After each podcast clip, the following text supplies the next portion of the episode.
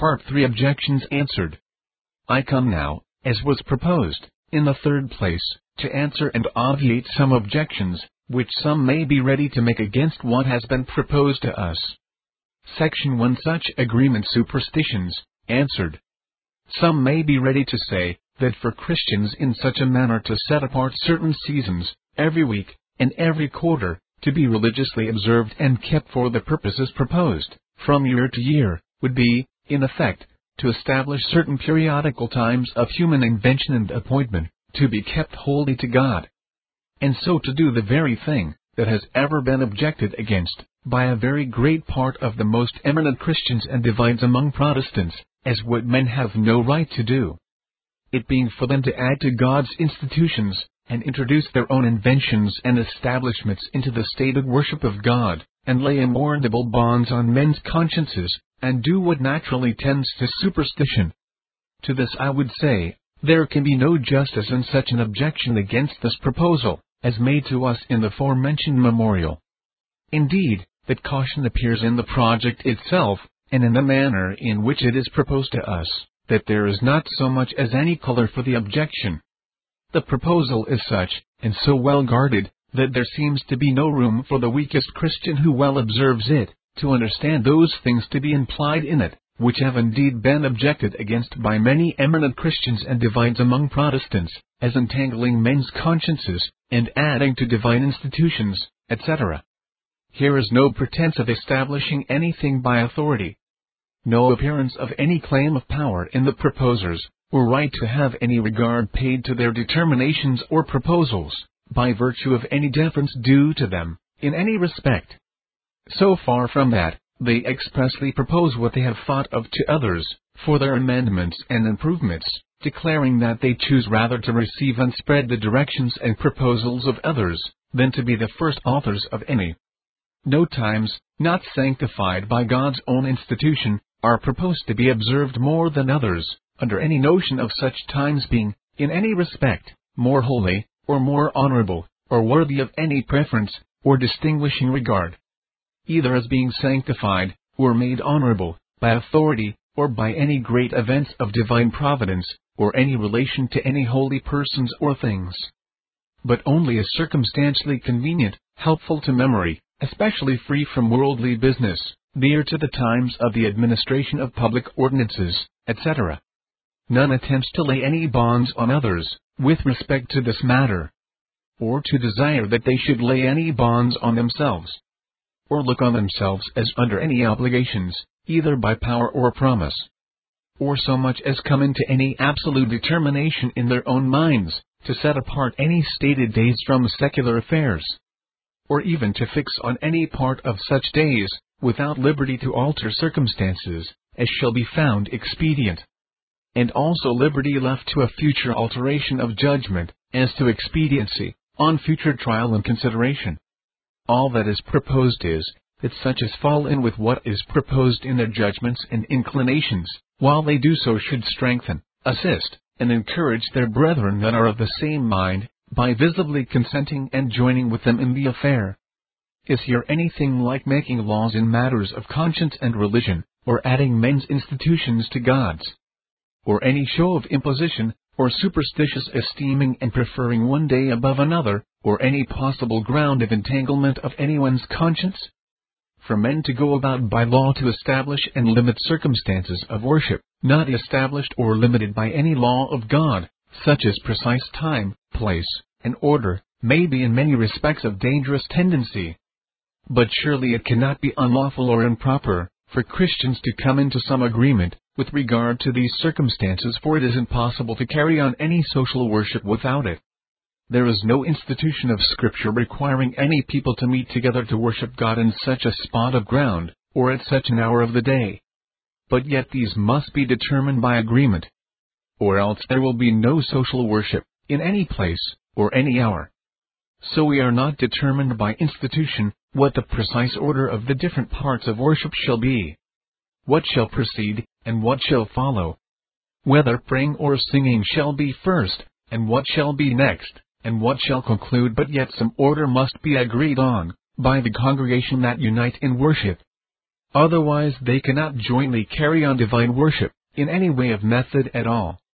If a congregation of Christians agree to begin their public worship with prayer, next to sing, then to attend on the preaching of the word, and to conclude with prayer, and do by consent carry on their worship in this order from year to year. Though this order is not appointed in Scripture, none will call it superstition. And if a great number of congregations, through a whole land, or more lands than one, do, by a common consent, keep the same method of public worship, none will pretend to find fault with it. But yet for any to go about to bind all to such a method, would be usurpation and imposition, and if such a precise order should be regarded as sacred, as though no other could be acceptable to God, this would be superstition. If a particular number of Christians shall agree, that besides the stated public worship of the Sabbath, they will, when their circumstances allow, be together, to carry on some religious exercises, on a Sabbath day night, for their mutual edification. Or if several societies agree to meet together in different places at that time, this is no superstition, though there be no institution for it. If people in different congregations voluntarily agree to take turns to meet together in the house of God, to worship Him and hear a public lecture, once a month, or once in six weeks, it is not unlawful though there be no institution for it but yet, to do this is a thing sacred, indispensable, and binding on men's consciences, would be superstition. If Christians of several neighboring congregations instead of a lecture, agree on some special occasion to keep a circular fast, each congregation taking its turn in a certain time and order, fixed on by consent. Or if, instead of keeping fast by turns, on different days, one on one week and one on another, they shall all agree to keep a fast on the same day, and to do this either once or frequently, according as they shall judge their own circumstances, or the dispensations of the divine providence, or the importance of the mercy they seek, require. Is there any more superstition in this? Section 2 That such agreement is whimsical and pharisaical, answered. Some may be ready to say, there seems to be something whimsical in its being insisted on that God's people in different places should put up their prayers for this mercy at the same time. As though their prayers would be more forcible on that account. And as if God would not be so likely to hear prayers offered up by many, though they happen not to pray at the same time, as he would if he heard them all at the same moment. To this I would say, if such an objection be made, it must be through misunderstanding. It is not signified or implied in anything said in the proposal, or in any arguments made use of to enforce it, that I have seen, that the prayers of a great number in different places, will be more forcible, merely because of that circumstance, of their being put up at the same time. It is indeed supposed that it will be very expedient that certain times for united prayer should be agreed on which it may be, without implying the thing supposed in the objection, on the following accounts. 1. This seems to be a proper expedient for promoting and maintaining an union among Christians of distant places, in extraordinary prayer for such a mercy.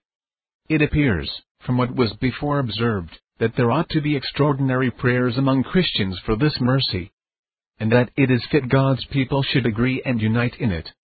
Though there be no reason to suppose that prayers will be more prevalent, merely from the circumstance that different persons pray exactly at the same time. Yet there will be more reason to hope that prayers for such mercy will be prevalent when God's people are very much in prayer for it, and when many of them are united in it. If therefore agreeing on certain times for united and extraordinary prayer be a likely means to promote an union of many in extraordinary prayer, then there is more reason to hope that there will be prevalent prayer for such a mercy, on occasion of certain times for extraordinary prayer being agreed on. But that agreeing on certain times for united extraordinary prayer is a likely and proper means to promote and maintain such prayer, I think will be easily evident to anyone that considers the matter. If there should be only a loose agreement or consent to it as a duty, or a thing fit and proper, that Christians should be much in prayer for the revival of religion, and much more in it than they used to be, without agreeing on particular times, how liable would such a lax agreement be to be soon forgotten, and that extraordinary prayerfulness, which is fixed to no certain times, to be totally neglected. To be sure, distant parts of the Church of Christ could have no confidence in one another, that this would not be the case. If these ministers in Scotland, for instance, instead of the proposal they have made, had sent abroad only a general proposal, that God's people should, for the time to come, be much in more prayer for the advancement of Christ's kingdom, than had been common among Christians heretofore. And they should hear their proposals were generally allowed to be good. And that ministers and people, in one place and another, owned that it was a very proper thing. Could they, from this only, have the like grounds of dependence, that God's people, in various parts of the Christian world, would indeed henceforward act unitedly, in maintaining extraordinary prayer for this mercy? And how much more promising would it be, if they should not only hear, that the duty in general was approved of, but also that particular times were actually fixed on for the purpose, and an agreement and joint resolution was come into, that they would, unless extraordinarily hindered, set apart such particular seasons to be spent in this duty, from time to time, maintaining this practice for a certain number of years too. For God's people in distant places to agree on certain times for extraordinary prayer, wherein they will unitedly put up their requests to God, is a means fit and proper to be used, in order to the visibility of their union in such prayer. Union among God's people in prayer is truly beautiful, as before shown. It is beautiful in the eyes of Christ, and it is justly beautiful and amiable in the eves of Christians. And if so, then it must needs be desirable to Christians that such union should be visible. If it would be a lovely sight in the eyes of the Church of Christ, and much to their comfort, to behold various and different parts of the Church united in extraordinary prayer for the general outpouring of the Spirit, then it must be desirable to them that such an union should be viable, that they may behold it. But the agreement and union of a multitude in their worship becomes visible, by an agreement in some external visible circumstances. Worship itself becomes visible worship, by something external and visible belonging to the worship, and no other way therefore, union and agreement of many in worship becomes visible no other way, but by union and agreement in the external and visible acts and circumstances of the worship. Such union and agreement becomes visible, particularly by an agreement in those two visible circumstances, time and place. When a number of Christians live near together, and their number and situation is convenient, and they have a desire visibly to unite in any acts of worship, they are wont to make their union and agreement visible by an union in both these circumstances. But when a much greater number of Christians, dwelling in distant places so that they cannot unite by worshipping in the same place, yet desire a visible union in some extraordinary worship. They are wont to make their union and agreement visible, by agreeing only in the former of those circumstances, namely that of time. This is common in the appointment of public fasts and thanksgivings.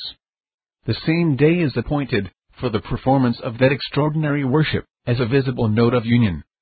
To this common sense leads Christians in all countries, and the wisdom of God seems to dictate the same thing in appointing that his people, in their stated and ordinary public worship every week, should manifest this union and communion one with another, as one holy society, by offering up their worship on the same day. For the greater glory of their common Lord, and the greater edification and comfort of the whole body. If any yet find fault with the proposal of certain times to be agreed on by God's people in different places, in the manner set forth in the memorial, I would ask, whether they object against any such thing, as a visible agreement of God's people, in different parts of the world, in extraordinary prayer, for the coming of Christ's kingdom? Whether such a thing being visible, would not be much for the public honor of God's name? And whether it would not tend to Christians' assistance, and encouragement in the duty, and also to their mutual comfort, by a manifestation of that union which is amiable to Christ and Christians, and to promote a Christian union among professing Christians in general? And whether we have not reason to think from the Word of God, that before that great revival of religion foretold is accomplished, there will be a visible union of the people of God, in various parts of the world, in extraordinary prayer for this mercy? If these things are allowed, I would then ask further, whether any method can be thought of or devised, whereby an express agreement, and visible union of God's people, in different parts of the world, can be maintained, but this, or some other equivalent to it. If there be any express agreement about any extraordinary prayer at all, it must first be proposed by some, and others must fall in, as represented in my text. And if extraordinary prayer be agreed on, and maintained by many in different places, visibly one to another, then it must be agreed with regard to some circumstances, what extraordinary prayer shall be kept up. And this must be seen and heard of, from one to another. But how shall this be, when no times are agreed upon, and it is never known, by those in different parts, when, or how often, any others do attend this extraordinary prayer? The consequence must necessarily be, that it can never be known how far, or in what respect, others join with them in extraordinary prayer, or whether they do it at all. And not so much as one circumstance of extraordinary prayer will be visible. And indeed nothing will be visible about it. So that I think any body that well considers the matter, will see that he who determines to oppose such a method as is proposed to us in the memorial, and all others equivalent to it, is, in effect, determined to oppose there ever being any such thing at all, as an agree and visibly united extraordinary prayer, in the Church of God, for a general outpouring of the Spirit. 3. Though it would not be reasonable to suppose, that merely such a circumstance, as many people praying at the same time, will directly have any prevalence with God. Yet such a circumstance may reasonably be supposed to have influence on the minds of men. Will any deny that it has any reasonable tendency to encourage, animate, or in any respect to help the mind of a Christian in serving God in any duty of religion, to join with the Christian congregation, and to see an assembly of his dear brethren around him, at the same time engaged with him in the same duty?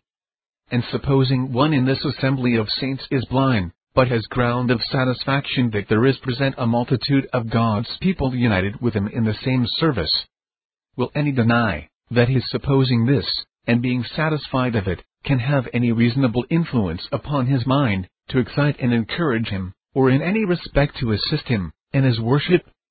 The encouragement that one has in worship, by others being united with him, is not merely by the external senses, but by the knowledge the mind has of that union, or the satisfaction the understanding has that others, at that time, have their minds engaged with him in the same service.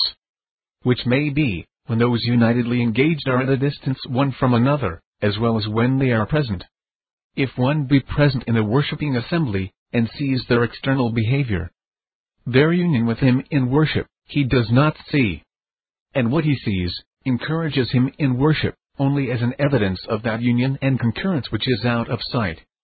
And a person may have such evidence of this, concerning absent worshippers, as may give him satisfaction of their union with him, no less than if they were present and therefore the consideration of others being at the same time engaged with him in worship, though absent, may as reasonably animate and encourage him in his worship, as if they were present. There is no wisdom in finding fault with human nature, as God has made it. Things that exist now, are in themselves no more important, than the like things, in time past, or in time to come yet, it is evident, that the consideration of things being present, at least in most cases, especially affects human nature. For instance, if a man could be certainly informed that his dear child at a distance was now under some extreme suffering, or that an absent most dear friend was at this time thinking of him, and in the exercise of great affection towards him, or in the performance of some great deed of friendship, or if a pious parent should know that now his child was in the act of some enormous wickedness, or that, on the contrary, he was now in some eminent exercise of grace, and in the performance of an extraordinary deed of virtue and piety. Would not those things be more affecting to human nature, for being considered as things at the present time, than if considered as at some distance of time, either past or future? Hundreds of other instances might be mentioned wherein it is no less plain, that the consideration of the present existence of things, gives them advantage to affect the minds of men. Yea, it is undoubtedly so with things in general, that take any hold at all of our affections, and towards which we are not indifferent. And if the mind of a particular child of God is disposed to be affected by the consideration of the religion of other saints, and of their union and concurrence with him in any particular duty or act of religion, I can see no reason why the human mind should not be more moved by the object of its affection, when considered as present, as well in this case, as in any other case, yea, I think, we may on good grounds determine there is none. nor may we look upon it as an instance of the peculiar weakness of human nature, that men are more affected with things considered as present, than those that are distant but it seems to be a thing common to finite minds, and so to all created intelligent beings. Thus, the angels in heaven had peculiar joy, on occasion of the conversion of a sinner, when recent, beyond what they have in that which has been long past. If any therefore shall call it silly and whimsical in any, to value and regard such a circumstance, in things of religion, as they're existing at the present time, so as to be the more affected with them for that. They must call the host of angels in heaven a parcel of silly and whimsical beings. I remember, the spectator, whom none will call a whimsical author, somewhere speaking of different ways of dear, friends mutually expressing their affection, and maintaining a kind of intercourse, in absence one from another, mentions such an instance as this, with much approbation, namely that two friends, who are greatly endeared one to another, when about to part, and to be for a considerable time necessarily absent, that they might have the comfort of the enjoyment of daily mutual expressions of friendship in their absence. Agreed that they would, every day, precisely at such an hour, retire from all company and business, to pray for one another, which agreement they so valued and so strictly observed, that when the hour came, scarce anything would hinder them. And rather than miss this opportunity, they would suddenly break off conversation, and abruptly leave company they were engaged with. If this be a desirable way of intercourse of particular friends, is it not a desirable and amiable way of maintaining intercourse and fellowship between brethren in Christ Jesus, and the various members of the holy family of God, in different parts of the world, to come into an agreement, that they will set apart certain times, which they will spend with one accord, in extraordinary prayer to their heavenly Father, for the advancement of the kingdom, and the glory of their common dear Lord and Savior, and for each other's prosperity and happiness, and the greatest good of all their fellow creatures through the world? Some perhaps may suppose that it looks too much like Pharisaism, when persons engage in any such extraordinary religious exercises, beyond what is appointed by express institution, for them thus designedly to make it manifest abroad in the world, and so openly to distinguish themselves from others. But all open engagement in extraordinary exercises of religion, not expressly enjoined by institution, is not Pharisaism, nor has ever been so reputed in the Christian Church as when a particular church or congregation of Christians agree together to keep a day of fasting and prayer, on some special occasion. Or when public days of fasting and thanksgiving are kept, throughout a Christian province or country and though it be ordinarily the manner for the civil magistrate to lead in setting apart such days. Yet that alters not the case if it be Pharisaism in the society openly to agree in such extraordinary exercises of religion, it is not less Pharisaism, for the heads of the society leading in the affair. And if the civil magistrate was not of the society of Christians, nor concerned himself in their affairs, yet this would not render it the less suitable for Christians, on proper occasions, jointly, and visibly one to another, to engage in such extraordinary exercises of religion, and to keep days of fasting and thanksgiving by agreement.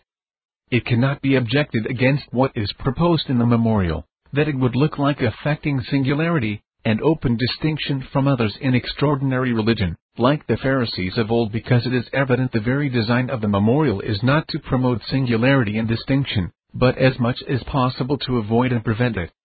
The end of the memorial is not to limit the thing proposed, that it may be practiced only by a few, in distinction from the generality, but on the contrary to make it as general among professing Christians as possible, some had complied with the extraordinary duty proposed, and therein had been distinguished from others, for two years, before the memorial was published. And they were more distinguished than they desired. And therefore sent abroad this memorial, that the practice might be more spread, and become more general, that they might be less distinguished. What they evidently seek, is to bring to pass as general a compliance as possible of Christians of all denominations, entreating, that the desire of concurrence and assistance, contained in the memorial, may by no means be understood as restricting to any particular denomination or party, or those whom we have such or such opinions about any former instances of remarkable religious concern, but to be extended to all, who shall vouchsafe any attention to the proposal, and have at heart the interest of vital Christianity, and the power of godliness and who, however differing about other things, are convinced of the importance of fervent prayer, to promote that common interest, and of scripture persuasives, to promote such prayer. Section E that such agreement is premature, answered. Another objection, very likely to arise in the minds of many against such extraordinary prayer for the speedy coming of Christ's kingdom, is, that we have no reason to expect it, till there first come a time of most extreme calamity to the Church, and the prevalence of her anti-Christian enemies against her. Even that which is represented in by the slaying of the witnesses. But have reason to determine the contrary. It is indeed an opinion that seems pretty much to have obtained, that before the fulfillment of the promises relating to the Church's latter day glory, there must come a most terrible time, a time of extreme suffering, and dreadful persecution of the Church of Christ, wherein Satan and Antichrist are to obtain their greatest victory over her, and she is to be brought lower than ever by her enemies.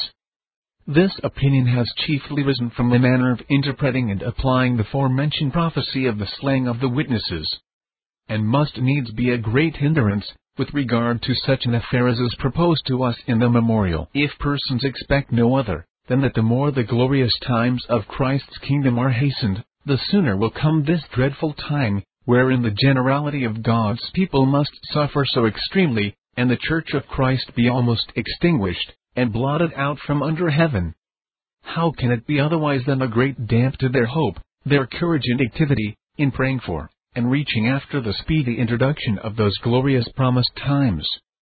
As long as this opinion is retained, it will undoubtedly ever have this unhappy influence on the minds of those that wish well to Zion.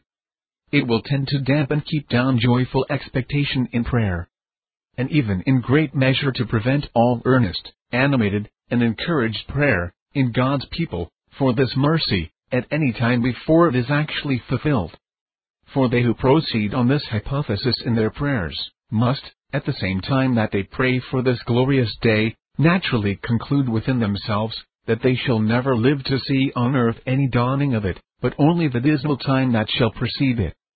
In which the far greater part of God's people who shall live till then, shall die under the extreme cruelties of their persecutors. And the more they expect that God will answer their prayers, by speedily bringing on the promised glorious day, the more must they expect themselves to have a share in those dreadful things that nature shrinks at, and also expect to see what a renewed nature dreads. Even the prevailing of God's enemies, and the almost total extinction of true religion in the world. And on this hypothesis, these discouragements are like to attend the prayers of God's people, till the dismal time be actually come and when that is come, those who had been prophesying and praying in sackcloth, shall generally be slain and after that time is over, then the glorious day shall immediately commence. So that this notion tends to discourage all earnest prayer in the Church of God for that glorious coming of Christ's kingdom, till it be actually come. And that is to hinder its ever being at all. This opinion being of such hurtful tendency, it is a thousand pities it should be retained, if truly there be no good ground for it. Therefore in answer to this objection, I would, with all humility and modesty, examine the foundation of that opinion, of such a dreadful time of victory of Antichrist over the Church, yet to be expected and particularly shall endeavor to show that the slaying of the witnesses, foretold, Rev 11:7-10 is not an event that remains yet to be fulfilled. To this end, I would propose the following things to consideration. 1.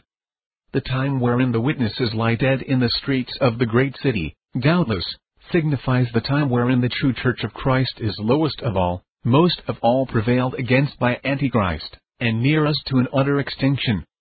The time wherein there is left the least visibility of the Church of Christ yet subsisting in the world, least remains of anything appertaining to true religion, whence a revival of it can be expected, and wherein all means of it are most abolished, and the state of the Church is in all respects furthest from any hopes of its ever flourishing again. For before this, the witnesses prophesy in sackcloth. But now they are dead before this, they were kept low indeed, yet there was life, and power to bring plagues on their enemies, and so much of true religion left, as to be a continual torment to them. But now their enemies rejoice and feast, have a general public triumph, as having obtained a full victory over them. They have now entirely extirpated them, are completely delivered from them, and from all that might give them any fear of being troubled with them any more. This time, wherever it be fixed, doubtless, is the time, not only wherein fewest professors of the true religion are left in the world, but a time wherein the truth shall be farthest put of sight, and out of reach, and most forgotten. Wherein there are left fewest beams of light, or traces of truth, fewest means of information, and opportunities of coming to the knowledge of the truth. And so a time of the most barbarous ignorance, most destitute of all history, monuments, in memory of things appertaining to true religion, or things the knowledge of which have any tendency to bring truth again to light. And most destitute of learning, study, and inquiry. Now, if we consider the present state of mankind, is it credible that a time will yet come, exceeding, in these respects, all times before the Reformation? And that such a time will come before the fall of Antichrist, unless we set that at a much greater distance, than the farthest that any have yet supposed? It is next to impossible, that such a change should be brought about in so short a time it cannot be without a miracle in order to it, not only must the popish nations so prevail, as utterly to extirpate the Protestant religion through the earth, but must do many other things, far more impossible for them to effect, in order to cover the world with so gross and confirmed a darkness, and to bury all light and truth in so deep an oblivion, and so far out of all means and hopes of a revival. And not only must a vast change be made in the Protestant world, but the popish nations must be strangely metamorphosed and they themselves must be terribly persecuted by some other power, in order to bring them to such a change nor would persecution without extirpation be sufficient for it. If there should be another universal deluge, it might be sufficient to bring things to such a pass. Provided a few ignorant barbarous persons only were preserved in an ark and it would require some catastrophe not much short of this to effect it too. At the Reformation, in the days of Luther, Calvin, and others their contemporaries, the threatened destruction of Antichrist, the dreadful enemy that had long oppressed and worn out the saints, was begun. Nor was it a small beginning. For Antichrist hath fallen, at least halfway to the ground, from that height of power and grandeur he was in before. Then began the vials of God's wrath to be poured out on the throne of the beast, to the great shaking of its foundations, and diminution of its extent so that the Pope lost near half of his former dominions and thus to degree of authority and influence over what is left, he is not possessed of what he had before. God now at length, in answer to the long-continued cries of his people, awakened as one out of sleep, and began to deliver his church from her exceeding low state, under the great oppression of this grand enemy, and to restore her from her exile and bondage in the spiritual Babylon and Egypt. It is not agreeable to the analogy of God's dispensations, that after this he should desert his people, hide himself from them even more than before, leave them more than ever in the hands of their enemy. And is it credible that all this advantage of the church against Antichrist should be entirely given up and lost, his power and tyranny be more confirmed, the church more entirely subdued than ever before, and further from all help and means of recovery? This is not God's way of dealing with his people or with their enemies. His work of salvation is perfect when he has begun such a work he will carry it on when he once causes the day of deliverance to dawn to his people. After such a long night of dismal darkness, he will not extinguish the light, and cause them to return again to midnight darkness. When he has begun to enkindle the blessed fire, he will not quench the smoking flax, till he hath brought forth judgment unto victory. When once the church, after her long and sore travail, has brought forth her man child, and wrought some deliverance, her enemies shall never be able to destroy this child, though an infant.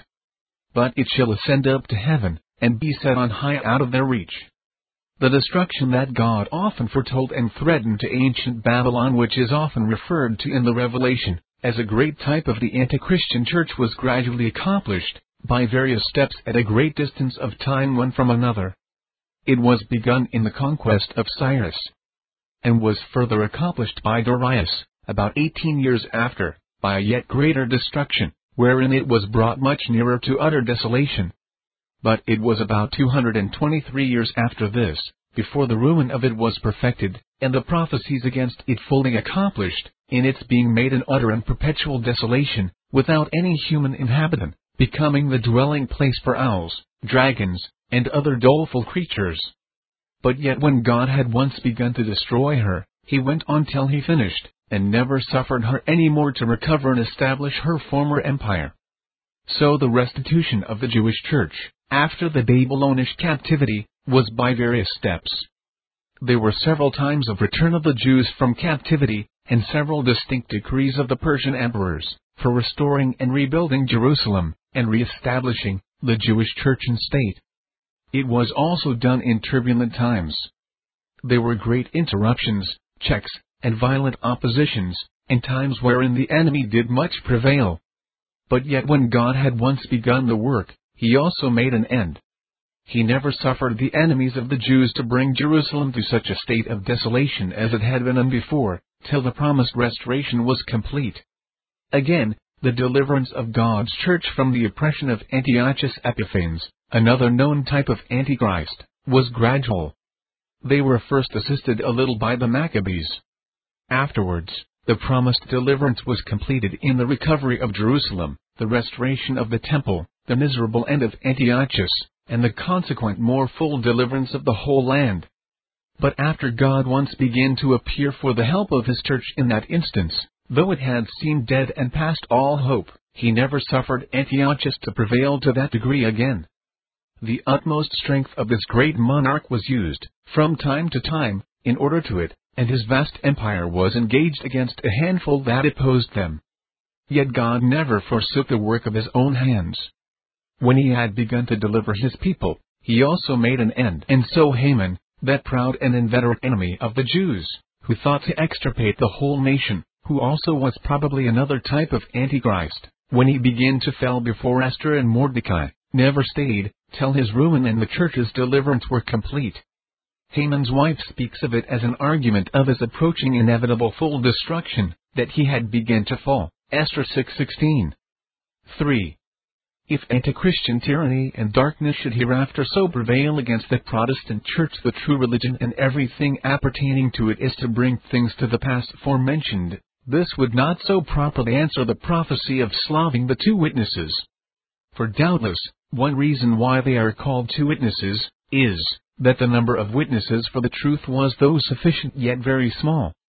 This was remarkably the case in the dark times of popery. But since the Reformation, the number of those appearing on the side of true religion has not been so small. The visible Church of Christ has been vastly large, in comparison of what it was before. The number of Protestants has sometimes been thought nearly equal to that of the Papists. And, doubtless, the number of true saints has been far greater than before. 4. It seems to be signified in prophecy that after the Reformation Antichrist should never prevail against the Church of Christ any more, as he had done before. I cannot but think that whoever reads and well considers what the learned Mr. Lowman has written on the five first vials, Rev 16 inches his late exposition on the Revelation, must think it to he very manifest, that what is said ver. 10 of the pouring out of the fifth vial on the throne of the beast for so it is in the original is a prophecy of the Reformation. Then the vial of God's wrath was poured out on the throne of the beast, that is according to the language of Scripture, on his authority and dominion, greatly to weaken and diminish it, both in extent and degree. But when this is represented in the prophecy, then it is added, and his kingdom was full of darkness, and they gnawed their tongues for pain. If we consider what is commonly intended by similar phrases in the scripture, I think we shall be naturally, and as it were necessarily, led to understand those words thus their policy, by which heretofore they have prevailed, shall now fail them, their authority shall be weakened, their dominion greatly diminished, and all their subtlety shall not avail them to support the throne of the beast, or even again to extend his authority so far as it had been before extended, and to recover what is lost. All their crafty devices to this end shall be attended with vexatious, tormenting disappointment. They who have the management of the beast's kingdom, shall henceforward grope as in the dark, and stumble, and be confounded in their purposes, plots, and enterprises. Formerly their policy was greatly successful, as a light to guide them to their ends. But now their kingdom shall be full of darkness, and their wisdom shall fail them in all their devices to subdue the church of God. The scripture takes notice of the great policy and subtlety of the powers that support this kingdom, Daniel 7 8. And behold, in this horn were eves like the eyes of a man. So it is said of Antiochus Epiphanes, that great type of Antichrist, Daniel 8:23. A king of fierce countenance, and understanding dark sentences, shall stand up. Verse 25. And through his policy also, shall he cause craft to prosper in his hand. This understanding and policy is the light of this kingdom, as true wisdom is the light of the spiritual Jerusalem. And therefore, when the light fails, then may the kingdom of this spiritual Egypt be said to be full of darkness. God henceforward will defend his people from these mystical Egyptians, as he defended Israel of old from Pharaoh and his host, when pursuing after them, by placing a cloud and darkness in their way, and so not suffering them to come nigh. He will protect his church from the men of that city that is spiritually called Sodom, as Lot's house, wherein were the angels, was defended from the men of Sodom, by their being smitten with darkness or blindness, so that they wearied themselves to find the door. And as God defended the city in which was Elisha, the prophet and witness of the Lord, from the Syrians, when they compassed it about with horses and chariots, and a great host, to apprehend him, by smiting them with blindness. The scripture teaches us, that God is wont in this way to defend his church and people from their crafty and powerful enemies.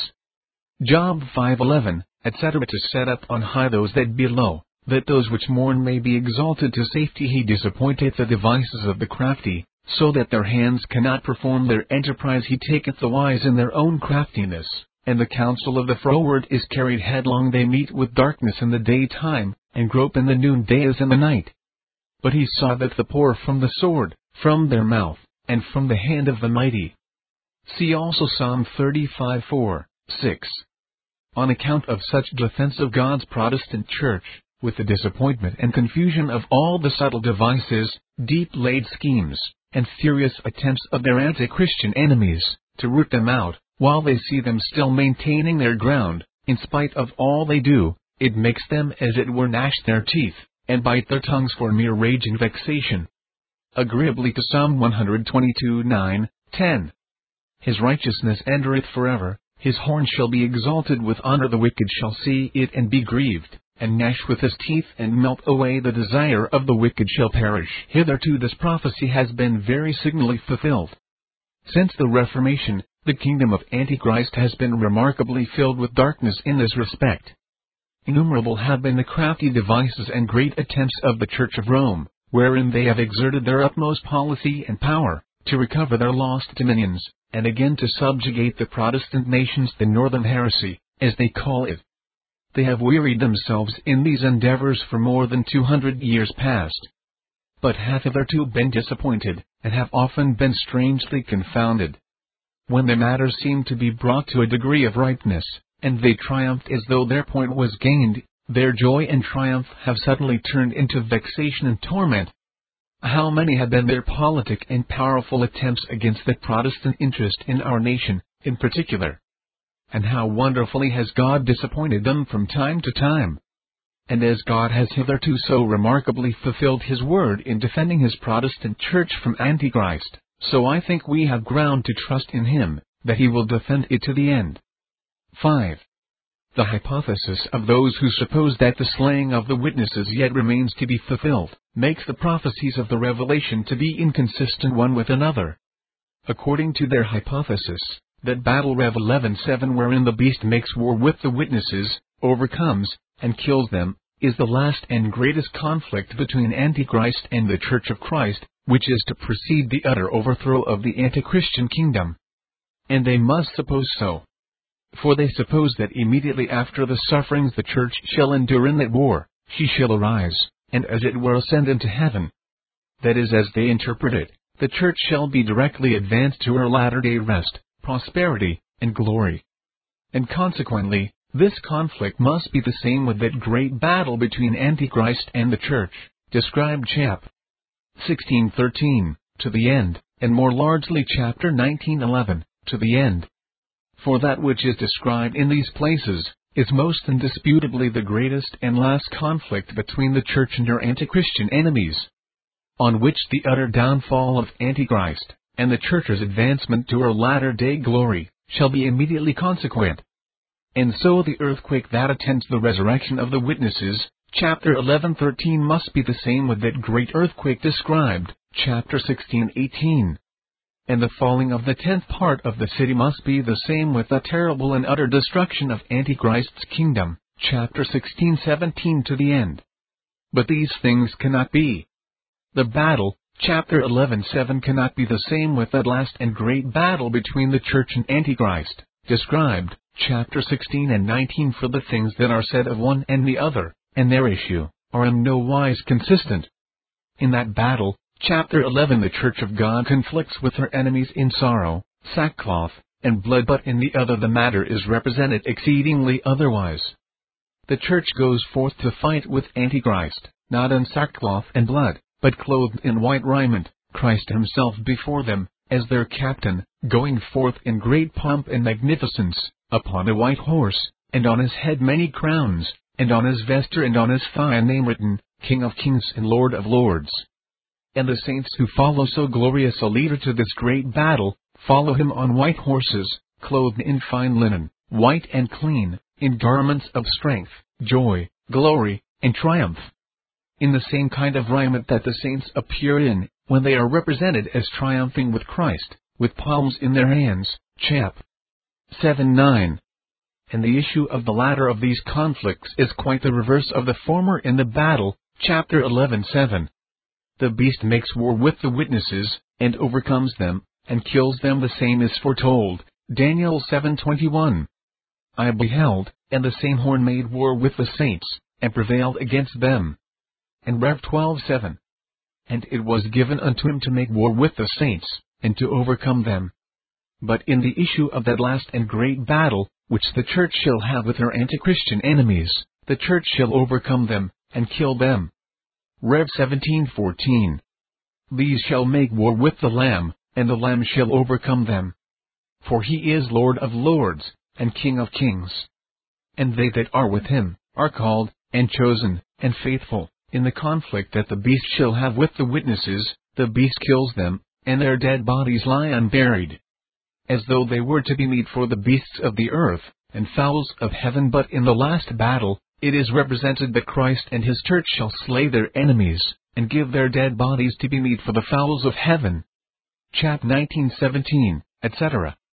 There is no appearance, in the descriptions given of that last great battle, of any advantages gained in it by the enemies of the church, before they themselves are overcome. But all appearance of the contrary, the descriptions in the 16th and 19th chapters of the Revelation will by means allow of such an advantage, as overcoming God's people, and slaying them.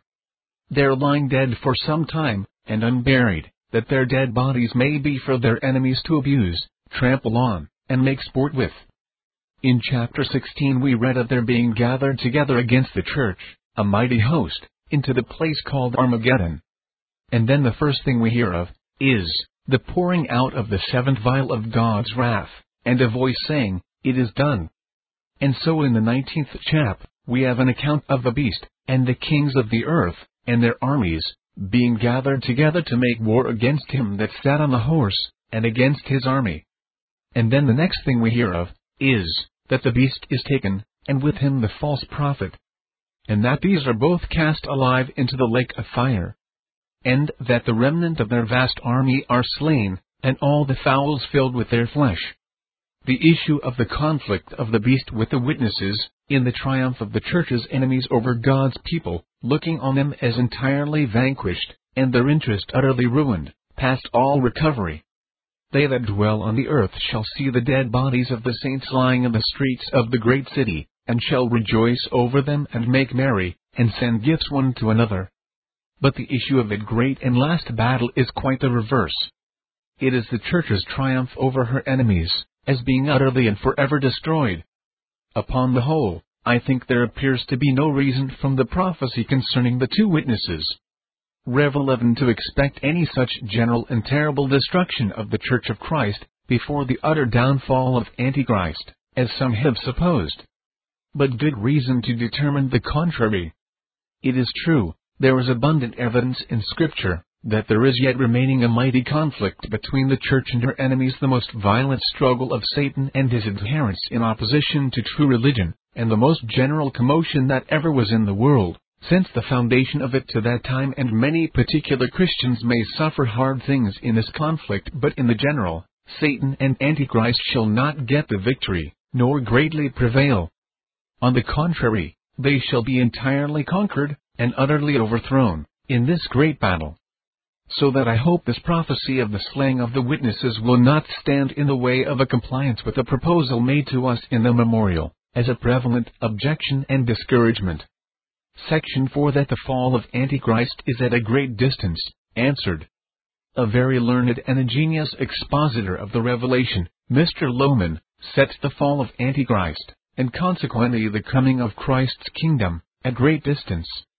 Supposing that the 1260 years of Antichrist's reign did not begin till the year 756, and consequently that it will not end till after the year 2000.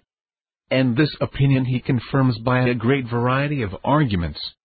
If this objection be allowed to be valid, and that which ought to determine persons in an affair of this nature, in connection with the duty before proved, then the following things must be supposed. Namely, that it is the will of God his people be much in prayer for this event. And particularly, that a little before its accomplishment his people be earnestly seeking, and importunately crying to God for it. But yet that it was God's design, before this time of extraordinary prayer and importunity, his church should understand precisely when the appointed time should be. And that accordingly he has now actually brought the fixed time to light, by means of Mr. Lowman. But is it reasonable to suppose that this should be God's manner of dealing with His church? First, to make known to them the precise time which He has unalterably fixed for showing this mercy to Zion, and then make it the duty of His church, in an extraordinary manner, to be by prayer inquiring of Him concerning it, and saving, How long, Lord? That He would come quickly, hide Himself no longer, have mercy upon Zion, awake as one out of sleep, openly manifest himself, and make bare his holy arm for the salvation of his people? That they who make mention of the Lord should not keep silence, nor give him any rest, till he establish and make Jerusalem a praise in the earth? And that the church should then say to Christ, Make haste, my beloved, and be thou like a roe or a young hart on the mountain of spices? It may be many ways for the comfort and benefit of God's church in her afflicted state, to know that the reign of Antichrist is to be no more than 1,260 years.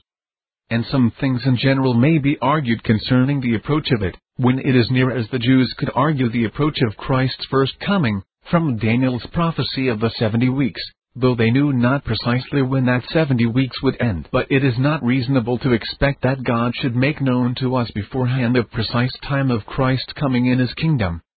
The disciples desired to know this, and manifested their desire to their Lord. But he told them plainly, that it was not for them to know the times and seasons, which the Father hath put in his own power. Acts 1 6, 7 And there is no reason to think that it is any more for us than for them. Or for Christ's disciples in these days any more than for his apostles in those days. God makes it the duty of his church to be importunately praying for it, and praying that it may come speedily and not only to be praying for it, but to be seeking for it, in the use of proper means. Endeavoring that religion may now revive everywhere, and Satan's kingdom be overthrown. And always to be waiting for it, being in a constant preparation for it, as servants that wait for the coming of their Lord, or virgins for the coming of the bridegroom, not knowing at what hour he will come. But God's making known beforehand the precise time of his coming, does not well consist with these things.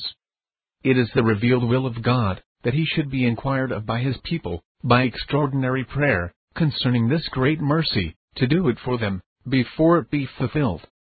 And if any suppose, that it is now found out precisely when the time is to be, and the time being at a considerable distance that now is not a proper season to begin this extraordinary prayer, I would, on this supposition, ask, when we shall begin.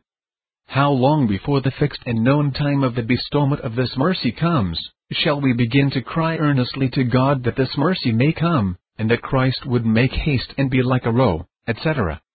For us to delay, supposing that we know the time to be far off, is not agreeable to the language of God's people in my text. Come, let us go speedily, and pray before the Lord, and seek the Lord of hosts. I acknowledge that Mr. Lowman's exposition of the revelation is, on many accounts, excellently written, giving great light into some parts of that prophecy, and especially his interpretation of the five first vials.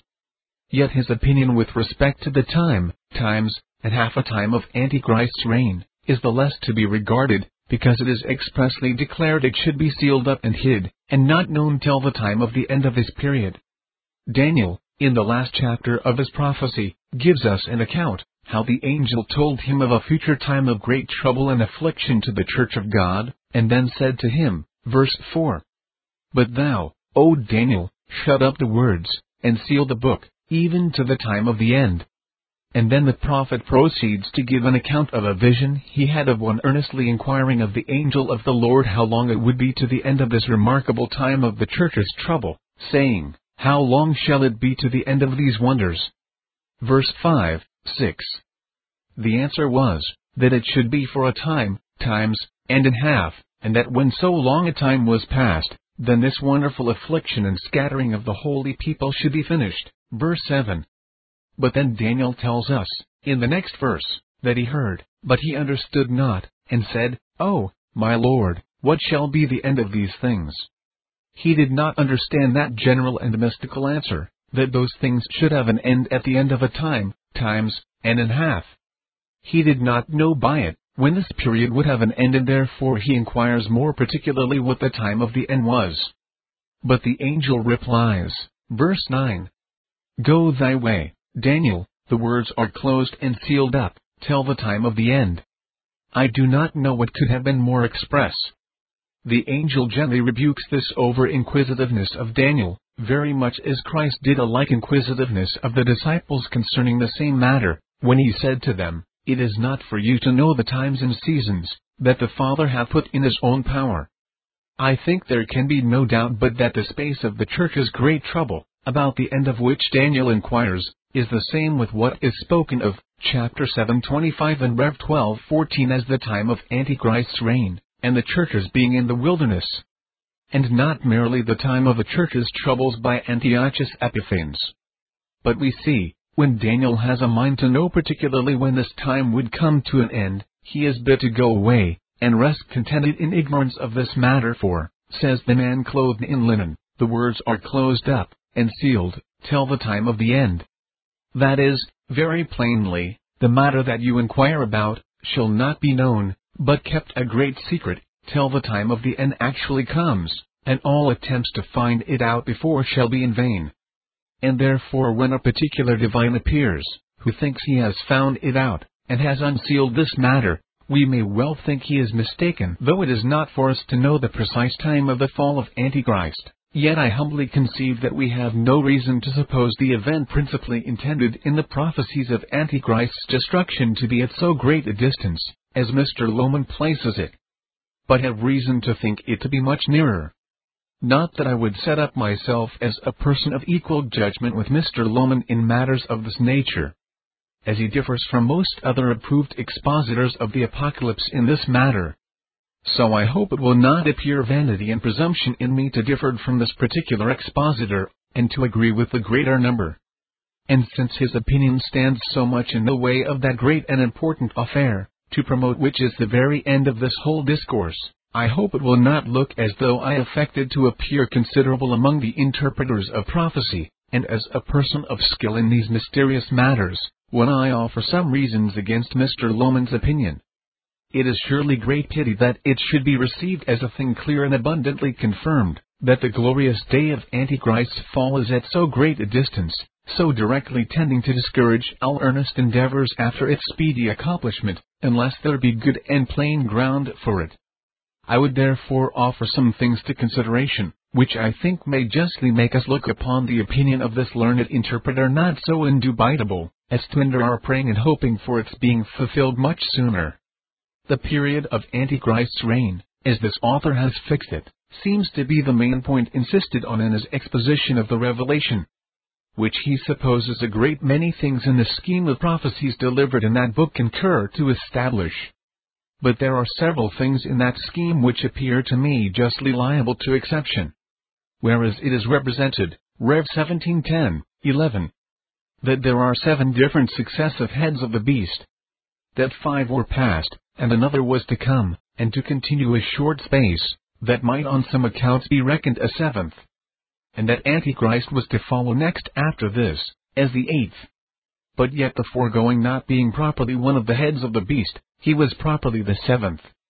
Mr. Lowman does not think with others, that by the seventh that was to continue a short space, which was not he properly one of the heads of the beast, as meant Constantine, and the other Christian emperors. For he thinks they are reckoned as properly belonging to the sixth head of the beast. But that hereby is intended the government of Rome under the Gothic princes, and the exarchate of Ravenna, after the imperial form of government in Rome ceased in Augustulus, till the Pope was invested with his temporal dominion, called St. Peter's Patrimony, by Pepin King of France, in the year 756. And he supposes, that the wounding of one of the heads of the beast with a sword of death, chapter 13 3-14 was not fulfilled in the destruction of the heathen empire, and the giving of the imperial power unto Christians, but in the destruction of the imperial form of government by the sword of the Goths, in the time of Augustulus, but it seems to me to be very unlikely, that the Spirit of God should reckon Constantine and the Christian emperors as proper members, and belonging to one of the heads of that monstrous wild and cruel beast, compared to a leopard, a bear, and a devouring lion, that had a mouth speaking great things and blasphemies, and that rules by the power and authority of the dragon, or the devil. Which beast is represented in this seventeenth chapter, as full of names of blasphemy, and of a bloody color, denoting his cruelty in persecuting the Christian church. For Constantine, instead of this, was a member of the Christian church, set by God in the most eminent station in his church, and was honored, above all other princes that ever had been in the world, as the great protector of his church, and her deliverer from the persecuting power of that cruel scarlet-colored beast. Mr. Lowman himself styles him a Christian prince, and protector of the Christian religion.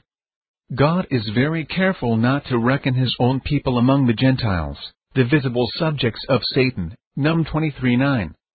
The people shall not be reckoned among the nations. If that happen to be among them, he will be careful to set a mark upon them, as a note of distinction. Rev 7:3, etc. When God is reckoning up his own people, he leaves out those that have been noted for idolatry. As among the tribes that were sealed, Rev 8 those idolatrous tribes of Ephraim and Dan are left out, and in the genealogy of Christ, Matthew 1 those princes that were chiefly noted for idolatry are left out. Much more would God be careful not to reckon his own people, especially such Christian princes as have been the most eminent instruments of overthrowing idolatry, amongst idolaters and as members and heads of that kingdom that is noted in Scripture as the most notorious and infamous of all, for abominable idolatry, opposition and cruelty to the true worshippers of God, and especially not to reckon them as properly belonging to one of those seven heads of this monarchy, of which very heads it is particularly noted that they had on them the names of blasphemy. Rev 13.1 which Mr. Lowman himself supposes to signify idolatry. It was therefore worthy of God, agreeable to his manner, and might well be expected, that when he was reckoning up the several successive heads of this beast, and Constantine and his successors came in the way, and there was occasion to mention them, to set a mark, or note of distinction, on them, signifying that they did not properly belong to the beast, nor were to be reckoned as belonging to the heads and therefore are to be skipped over in the reckoning. And Antichrist, though the eighth head of the Roman Empire, is to be reckoned the seventh head of the beast. This appears to me abundantly the most just and natural interpretation of Rev 1710, 11. It is reasonable to suppose that God would take care to make such a note in this prophetical description of this dreadful beast, and not by any means to reckon Constantine as belonging properly to him. If we reckon Constantine as a member of this beast having seven heads and ten horns, described chapter 17 and as properly one of his heads, then he was also properly a member of the great red dragon with seven heads and ten horns, that warred with the woman, Chapter 12 For the seven heads and ten horns of that dragon are plainly the same with the seven heads and ten horns of the beast. So that this makes Constantine a visible member of the devil. For we are told expressly of that dragon, verse 9, that he was that old serpent, called the devil and Satan. And to suppose that Constantine is reckoned as belonging to one of the heads of that dragon, is to make these prophecies inconsistent with themselves. For in the twelfth chapter, we have represented a war between the dragon and the woman clothed with the sun. Which woman, as all agree, is the church. But Constantine, as all do also agree, belonged to the woman, was a member of the Christian church, and was on that side in the war against the dragon. Yea, was the main instrument of that great victory obtained over the dragon, ver. 9-12. What an inconsistency therefore is it, to suppose that he was at the same time a member and head of that very dragon which fought with the woman, and yet which Constantine himself fought with, overcame, and gloriously triumphed over. It is not therefore to be wondered at, that God was careful to distinguish Constantine from the proper heads of the beast. It would have been a wonder if he had not. God seems to have been careful to distinguish him, not only in his word, but in his providence, by so ordering it that this Christian emperor should be removed from Rome, the city which God had given up to the seat of the power of the beast and of its heads, and that he should have the seat of his empire elsewhere. Constantine was the instrument of giving a mortal wound to the heathen Roman Empire, and giving it a mortal wound in its head, namely the heathen emperors then reigning, Maxentius and Licinius. But more eminently with this glorious change in the empire owing to the power of God's word, the prevalence of the glorious gospel, by which Constantine himself was converted, and so became the instrument of the overthrow of the heathen empire in the east and west. The change that was then brought to pass, is represented as the destruction of the heathen empire, or the old heathen world and therefore seems to be compared to that dissolution of heaven and earth that shall be at the day of judgment. Rev 6:12, etc. And therefore well might the heathen empire under the head which was then reigning, be represented as wounded to death, chap. 13.3. It is much more likely, that the wound the beast had by a sword in his head, ver. 14 was the wound the heathen empire had in its head by that sword which chap. 116 and Rev 1915 proceeds out of the mouth of Christ, than the wound that was given to the Christian empire and emperor by the sword of the heathen Goths. It is most likely that this deadly wound was by the sword with which Michael made war with him, and overcame him, and cast him to the earth, chap. 12.9 and that the deadly wound was given him at that very time. It is most likely, that the sword which gave him this deadly wound, after which he strangely revived, as though he rose from the dead, was the same sword with it which shall at last utterly destroy him, so that he shall never rise more. Chap. 19 1.5, 19, 20, 21. This wounding of the head of the beast by the destruction of the heathen empire, and conversion of the emperor to the Christian truth, was a glorious event indeed of divine providence, worthy to be so much spoken of in prophecy. It is natural to suppose that the mortal wounding of the head of that savage cruel beast, represented as constantly at war with the woman, and persecuting the Church of Christ, should be some relief to the Christian Church. But on the contrary, that wounding to death, that M.R. Lowman speaks of, was the victory of the enemies of the Christian Church over her, and the wound received from them. It is said of that head of the empire that shall be next after the sixth head, and next before Antichrist, and that is not reckoned as properly one of the number of the heads of the beast, that, when it comes, it shall continue a short space. Chapter 1710 By which we may understand, at least, that it shall be one of the shortest, in its continuance, of the successive heads. But the government seated at Ravenna, in the hands of the Goths, or of the deputies of the Greek emperors, which Mr. Lowman supposes to be meant by the head, continued, as Mr. Lowman himself takes notice, very near 300 years. And if so, its continuance was one of the longest of the heads mentioned. Besides, if the government Rome was under, from the time that Augustulus abdicated to the time when the Pope was confirmed in his temporal dominion, was meant by the seventh head that was to be between the imperial head and the papal, there would doubtless have been two different heads mentioned, instead of one, between the emperor and the pope. namely first, the Gothic princes, who reigned near 100 years. Secondly, the exarchs of Ravenna, who governed for about 185 years. The Gothic kingdom was much more properly a distinct government from the imperial, than the exarchate of Ravenna. For during the exarchate, Rome was under the government of the emperor, as much as it was in Constantine's time. In Rev 1712, it is said, the ten horns are ten kings, which are to receive power as kings one are with the beast, or as Mr. Lowman says it ought to have been translated the same hour or point of time with the beast. This will not allow the time when Antichrist first receives power as king, to be so late as Mr. Lowman supposes. This division of the empire into many kingdoms, denoted by the number 10, was about the year 456, after Genserichus had taken the city of Rome but Mr. Lowman places the beginning of the reign of Antichrist in the year 756, which is 300 years later. I know, such an expression as in one hour, or the same hour, may allow of some latitude. But surely not such a latitude as this. This is a much longer time than it was from the time of the vision to Constantine. Much longer than the space of all the first six seals longer than it was from Christ's ascension to Constantine, and near as long as the time of all the reigns of the heathen emperors put together, from Augustus Caesar to Constantine. And are is everywhere else in this book used to signify a very short time, as may be seen in places cited in the margin. And the expression, the same are, everywhere else in the Bible, intends near the same point of time. The phrase one hour is used several times in the next chapter, speaking of the downfall of Antichrist. And in each evidently signifies a very short space of time. And there is no reason why we should not understand the same phrase in the same sense, when used here concerning the rise of Antichrist. However, I do not deny that the time when Mr. Lowman supposes the reign of the beast began, even the time when Pepin confirmed to the Pope his temporal dominions in Italy, was a time of the great increase and advancement of the power of Antichrist in the world, and a notable epoch.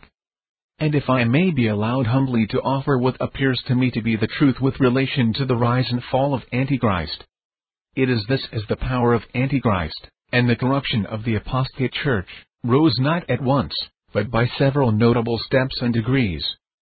So it will in the like manner fall and, the divers steps and seasons of destruction to the spiritual Babylon, and revival of the true church, are prophesied of under one.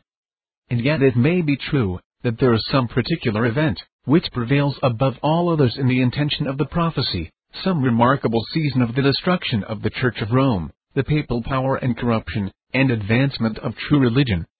There are, as I apprehend, good reasons to hope, that the work of God's Holy Spirit which in its progress will overthrow the kingdom of Antichrist, and in its issue destroy Satan's visible kingdom on earth, will begin in a like time. The prophecy of the sixth vial, Rev 1612-16 if we take it in its connection with the other vials, and consider those providential events by which the preceding vials have manifestly been fulfilled, I humbly conceive, affords just ground for such a hope. It is very plain, from this whole chapter, as also the preceding and following, that all these seven vials are vials of God's wrath on Antichrist.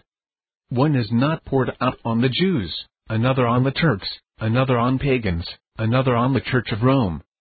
But they all signify God's successive judgments or plagues on the beast and his kingdom, which is in this chapter, and almost everywhere in this book, called Great Babylon. And therefore undoubtedly, when it is said, Rev 1612, the sixth angel poured out his vial on the river Euphrates, and the water thereof was dried up, that the way of the kings of the east might be prepared. By the river Euphrates is meant something some way appertaining to this mystical Babylon. As the river Euphrates appertained to the literal Babylon. And it is very manifest, that in the prophecy of this vial there is an allusion to that by which the way was prepared for the destruction of Babylon by Cyrus. This was done by turning the channel of the river Euphrates, which ran through the midst of the city.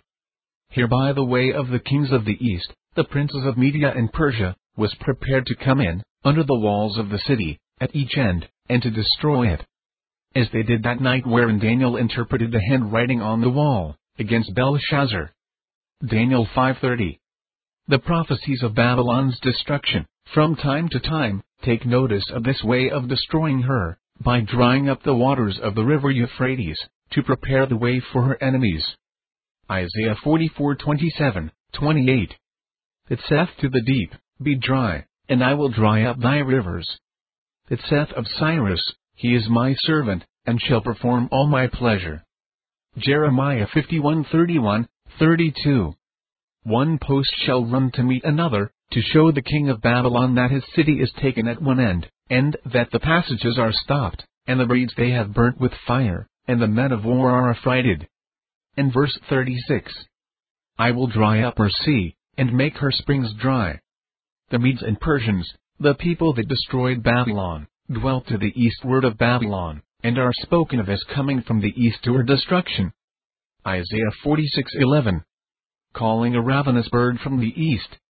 The man that executeth my counsel, from a far country. And the princes that joined with this ravenous bird from the east, in this affair of destroying Babylon, are called kings. Jeremiah 51:11. The Lord hath raised up the spirit of the kings of the Medes. For his device is against Babylon to destroy it. Verse 28. Prepare against her the nations, with the kings of the Medes, the captains thereof, and the rulers thereof. The drying of the channel of the river Euphrates, to prepare the way for these kings and captains of the east, to enter into that city, under its high walls, was the last thing done by the besiegers of Babylon, before her actual destruction. In like manner, the sixth is the last vial but one of God's wrath on the mystical Babylon.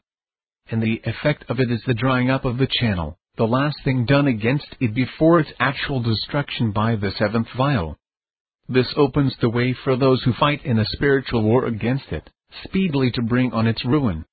Hence I think it may without dispute be determined, that by the river Euphrates and the prophecy of this vial, is meant something appertaining to the mystical Babylon, or the anti-Christian church and kingdom, that serves it, in a way answerable to that in which the river Euphrates served old Babylon and the removal of which will in like manner prepare the way for the enemies to destroy her. And therefore what we have to do in the first place, in order to find out what is intended by the river Euphrates in this prophecy, is to consider how the literal Euphrates served old Babylon. And it may be noted, that Euphrates was of remarkable benefit to that city in two respects it served the city as a supply. It was let through the midst of the city by an artificial canal, and ran through the midst of the palace of the king of Babylon. That part of his palace called the Old Palace, standing on one side, and the other part called the New Palace, on the other. With communications from one part to another, above the waters, by a bridge, and under the waters, by a vaulted or arched passage. That the city, and especially the palace, might be plentifully supplied with water. Another way that the waters of Euphrates served Babylon, was as an impediment and obstacle in the way of its enemies, to hinder their access to destroy it. For there was a last moat round the city, without the walls, a prodigious width and depth, filled with the water of the river, to hinder the access of her besiegers and at each end of the city, the river served instead of walls. And therefore when Cyrus had dried up the river, the moat was emptied, and the channel of the river under the walls left dry. And so his way was prepared, Therefore it is natural to suppose, that by drying up the waters of the river Euphrates, in the prophecy of the destruction of the new Babylon, to prepare the way of her enemies, is meant the drying up their incomes and supplies. And the removal of those things which hitherto have been the chief obstacles in the way of those who in this book are represented as at war with her, and seeking her destruction. Rev 19 to the end, and chap. 12 7 those things which have hindered their progress and success, or have been the chief impediments in the way of the Protestant religion. The first thing is the drying of the streams of wealth, the temporal supplies, revenues, and vast incomes of the Romish Church, and the riches of the Popish dominions. Waters in scripture language very often signify provision and supplies, both temporal and spiritual. The temporal supplies of a people are very often in scripture called waters. As Isaiah 5:13, Therefore my people is gone into captivity, and their honorable men are famished, and their multitude dried up with thirst, that is deprived of the supports and supplies of life. And the drying up of the waters of a city or kingdom, is often used in scripture prophecy for depriving them of their wealth, as the scripture explains itself, Hosea 13:15. His spring shall become dry, and his fountain shall be dried up. He shall spoil the treasure of all pleasant vessels. Isaiah 15:6, 7. The waters of Nimrim shall be desolate. For the hay is withered. The grass faileth. There is no green thing. Therefore the abundance they have gotten, and that which they have laid up, shall they carry away to the brook of the willows. The brook of the willows seems to refer to the waters of Assyria or Chaldea, whose streams abounded with willows. Compare Psalm 137 2. So that the carrying away of the treasures of Moab, and the adding of them to the treasures of Assyria, is here represented by the figure of turning away the waters of Nimrim from the country of Moab, and adding them to the waters of Assyria, as the prophecy explains itself. Yea, even in the prophecies of the destruction of Babylon itself, the depriving her of her treasures, seems to be one thing intended by the drying up of her waters. This seems manifest by the words of the prophecy in Jeremiah 1. 37, 38. A sword is upon her treasures, and they shall be robbed. A drought is upon her waters, and they shall be dried up. Compared with chapter Jeremiah 51:13. O thou that dwellest upon many waters, abundant in treasures with verse 36. I will dry up her sea, and make her springs dry.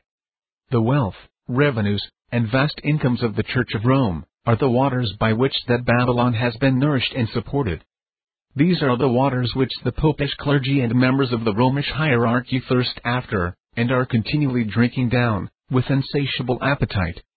And they are waters that have been flowing into that spiritual city like a great river, ecclesiastical persons possessing a very great part of the popish dominions. Accordingly, this Babylon is represented as vastly rich, in the prophecy of the Apocalypse, especially in the 17th and 18th chapters. These are especially the waters that supply the palace of the king of this new Babylon, namely the Pope. As the river Euphrates ran through the midst of the palace of the king of old Babylon. The revenues of the Pope have been like waters of the great river, coming into his palace, from innumerable fountains, and by innumerable lesser streams, coming from many various and distant countries. This prophecy represents to us two cities very contrary the one to the other. Namely New Babylon and the New Jerusalem, and a river running through the midst of each.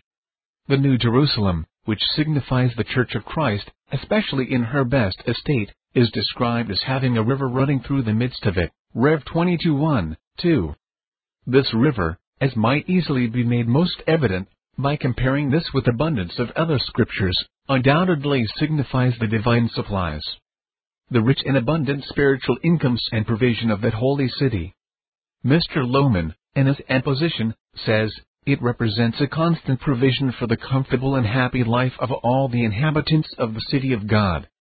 And in his notes on the same place, he observes as follows Water, says he, as necessary to the support of life, and as it contributes in great cities, especially in hot eastern countries, to the ornament of the place, and delight of the inhabitants, is a very proper representation of the enjoyment of all things, both for the support and pleasure of life. As the river that runs through the New Jerusalem, the Church of Christ, refreshing that holy spiritual society, signifies their spiritual supplies, to satisfy their spiritual thirst. So the river that runs through the New Babylon, the anti-Christian church, that wicked carnal society, signifies, according to the opposite character of the city, her worldly, carnal supplies, to satisfy their carnal desires and thirstings. The New Jerusalem is called in this book the paradise of God, and therefore is represented as having the tree of life growing in it, Rev 2 7. Chapter 2 7 and Rev 22 2. And it being described, as though a river ran through the midst of it, there seems to be some allusion to the ancient paradise in Eden, of which we are told that there ran a river through the midst of it to water it. Gen 2.10 That is to supply the plants of it with nourishment and this river was this very same river Euphrates, which afterwards ran through Babylon. And in one and the other, it represented the divers supplies of two opposite cities in Eden, it represented the spiritual supplies and wealth of the true Christian church in her spiritual advancement and glory. Rev 22 1, 2 in the other, It represented the outward carnal supplies of the false anti-Christian church, in her worldly pomp and vainglory. Chap. 1612. When the waters that supply this mystical Babylon come to be dried up in this sense, it will prepare the way for the enemies of anti-Christian corruption, that seek her overthrow. The wealth of the Church of Rome, and of the powers that support it, is very much its defense. After the streams of her revenues and riches are dried up, or very greatly diminished, her walls will be it were broken down, and she will become weak and defenseless, and exposed to easy ruin. As the river Euphrates served the city Babylon for supply. So, as before observed, it served as an impediment or obstacle to hinder the access of its enemies for there was a vast moat round the city, filled with the water of the river, which was left empty when Euphrates was dried up. And therefore we may suppose, that another thing meant by the effect of the sixth vial, is the removal of those things which hitherto have been the chief obstacles to the progress of true religion, and the victory of the Church of Christ over her enemies. These have been the corrupt doctrine and practices which have prevailed in Protestant countries, the doubts and difficulties that attend many doctrine of the true religion, and the many divisions and contentions that subsist among Protestants. The removal of those would wonderfully prepare the way for Christ and his armies to go forward and prevail against their enemies, in a glorious propagation of true religion. So that this vial, which is to prepare the way for Christ and his people, seems to have respect to that remarkable preparing of the way for Christ, by leveling mountains, exalting valleys, drying up rivers, and removing stumbling blocks, which is often spoken of in the prophecies, as what shall next precede the church's latter day glory. As Isaiah 42:13, etc. The Lord shall go forth as a mighty man, he shall stir up jealousy as a man of war. He shall prevail against his enemies. I will make waste mountains and hills, and dry up all their herbs. And I will make the rivers islands, and I will dry up the pools.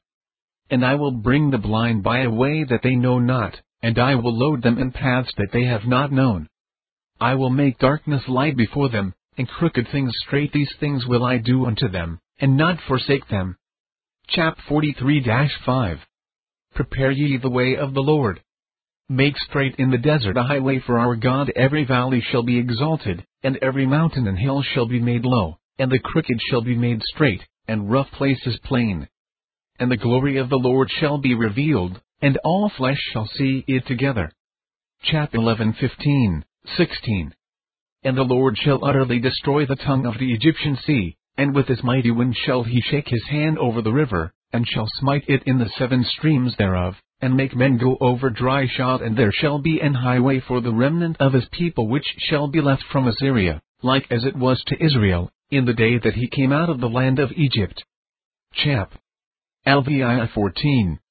Cast ye up, cast ye up, prepare the way, take up the stumbling block out of the way of my people. And, chap. 6210. Go through, go through the gates. Prepare ye the way of the people. Cast up, cast up the highway. Gather out the stones. Lift up a standard for the people. Zech 1010-12. I will bring them again also out of the land of Egypt and gather them out of Assyria.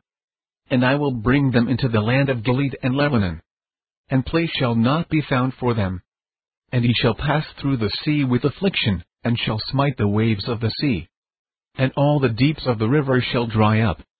And the pride of Assyria shall be brought down, and the scepter of Egypt shall depart away, and I will strengthen them in the Lord, and they shall walk up and down in his name, saith the Lord. And it is worthy to be remarked, that as Cyrus destroying Babylon, letting go God's captives from thence, and restoring Jerusalem, is certainly typical of Christ destroying mystical Babylon delivering his people from her tyranny, and gloriously building up the spiritual Jerusalem in the latter days. So God preparing Cyrus's way, by drying up the river Euphrates, is spoken in similar terms, to signify the preparing of Christ's way, when he shall come to accomplish the latter event. Thus God says concerning Cyrus, Isa 45 2. I will go before thee, and make quick places straight, and, ver. 13. I will direct, or make straight, as it is in the margin, all his ways. This is like chapter 42, 4. Prepare ye the way of the Lord. Make straight in the desert a highway for our God. The crooked things shall be made straight. Chap 42:16. I will make darkness light before them, and crooked things straight. It is true, we do not know how long this vial may continue running, and so Christ's way preparing, before it is fully prepared but yet, if there be reason to think the effect of this vial is begun, or is near, then there is reason also to think that the beginning of the great work of God's Spirit, in the revival of religion, which, before it is finished, will issue in Antichrist's ruin, is not far off. For it is pretty manifest, that the beginning of this work will accompany the sixth vial. For the gathering together of the armies on both sides, on the side of Christ and Antichrist, to that great battle that shall issue in the overthrow of the latter, will be under this vial. Compare Rev 16 12, 13, 14, with chapter 19 11, to the end. And it is plain, that Christ manifesting himself, wonderfully appearing, after long hiding himself, to plead his own and his people's cause, and riding forth against his enemies in a glorious manner and his people following him in pure linen, or the practice of righteousness and pure religion will be the alarm to Antichrist, and cause him to gather that vast host to make the utmost opposition. But this alarm and gathering together is represented as being under the sixth vial.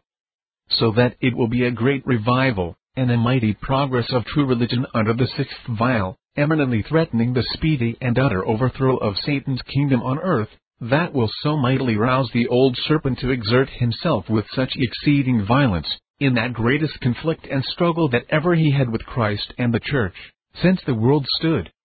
All the seven vials bring terrible judgments upon Antichrist, but there seems to be something distinguishing in the three last, the fifth, sixth, and seventh, namely that they more directly tend to overthrow his kingdom.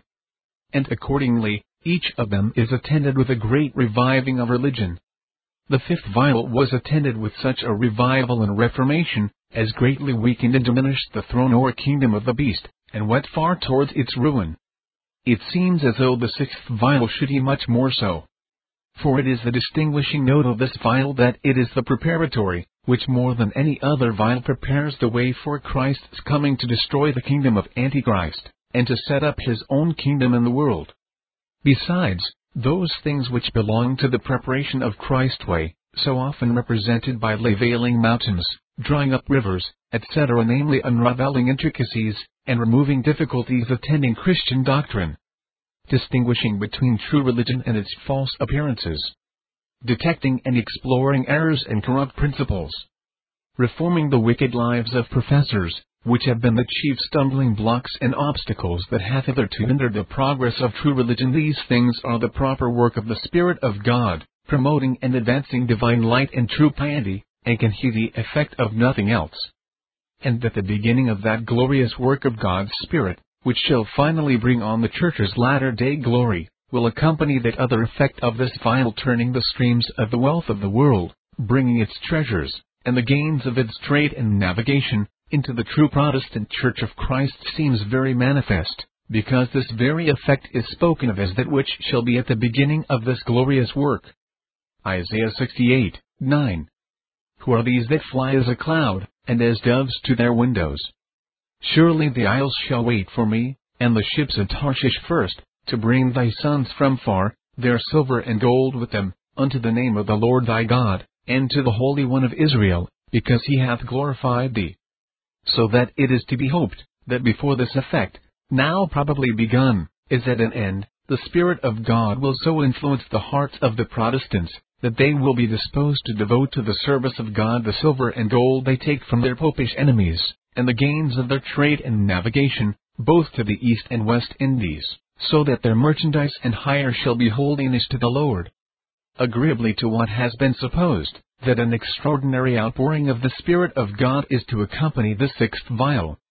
So the beginning of a work of extraordinary awakening has already attended the probable beginning of it, continued in one place or other for many years past although it has been, in some places, mingled with much enthusiasm, after the manner of things in their first beginnings, unripe, and mixed with much crudity. But it is to be hoped a far more pure, extensive, and glorious revival of religion is not far off, which will more properly be the beginning of that work which in its issue shall overthrow the kingdom of Antichrist and of Satan through the world. But God will be inquired of for this, by the house of Israel, to do it for them. If, notwithstanding all I have said, it be still judged there is sufficient reason to determine that the ruin of Antichrist is at a very great distance. And if all I have said is arguing that the beginning of that glorious revival of religion, which in its continuance and progress will destroy the kingdom of Antichrist, is not very far off be judged to be of no force. Yet it will not follow, that our complying with what is proposed to us in the late memorial from Scotland, will be in vain, or not followed with such spiritual blessings, as will richly recompense the pains of such extraordinary prayer for the Holy Spirit, and the revival of religion. If God does not grant that greatest of all effusions of His Spirit, so soon as we desire, yet we shall have the conscious satisfaction of having employed ourselves in a manner that is certainly agreeable to Christ's will and frequent commands in being much in prayer for this mercy, much more than has heretofore been common with Christians and there will be all reason to hope, that we shall receive some blessed token of his acceptance. If the fall of mystical Babylon, and the work of God's Spirit that shall bring it to pass, be at several hundred years' distance, yet, it follows not that there will be no happy revivals of religion before that time, which shall be richly worth the most diligent, earnest, and constant prayer. Section 5 The Charge of Novelty, answered. I would say something to one objection more, and then hasten to the conclusion of this discourse. Some may be ready to object, that what is proposed in this memorial is a new thing, such as never was put in practice in the Church of God before. If there be something circumstantially new in it, this cannot be a sufficient objection. The duty of prayer is no new duty. For many of God's people expressly to agree, as touching something they shall ask in prayer, is no new thing. For God's people to agree on circumstances of time and place for united prayer, according to their own discretion, is no new thing. For many, in different places, to agree to offer up extraordinary prayers to God, at the same time, as a token of their union, is no new thing.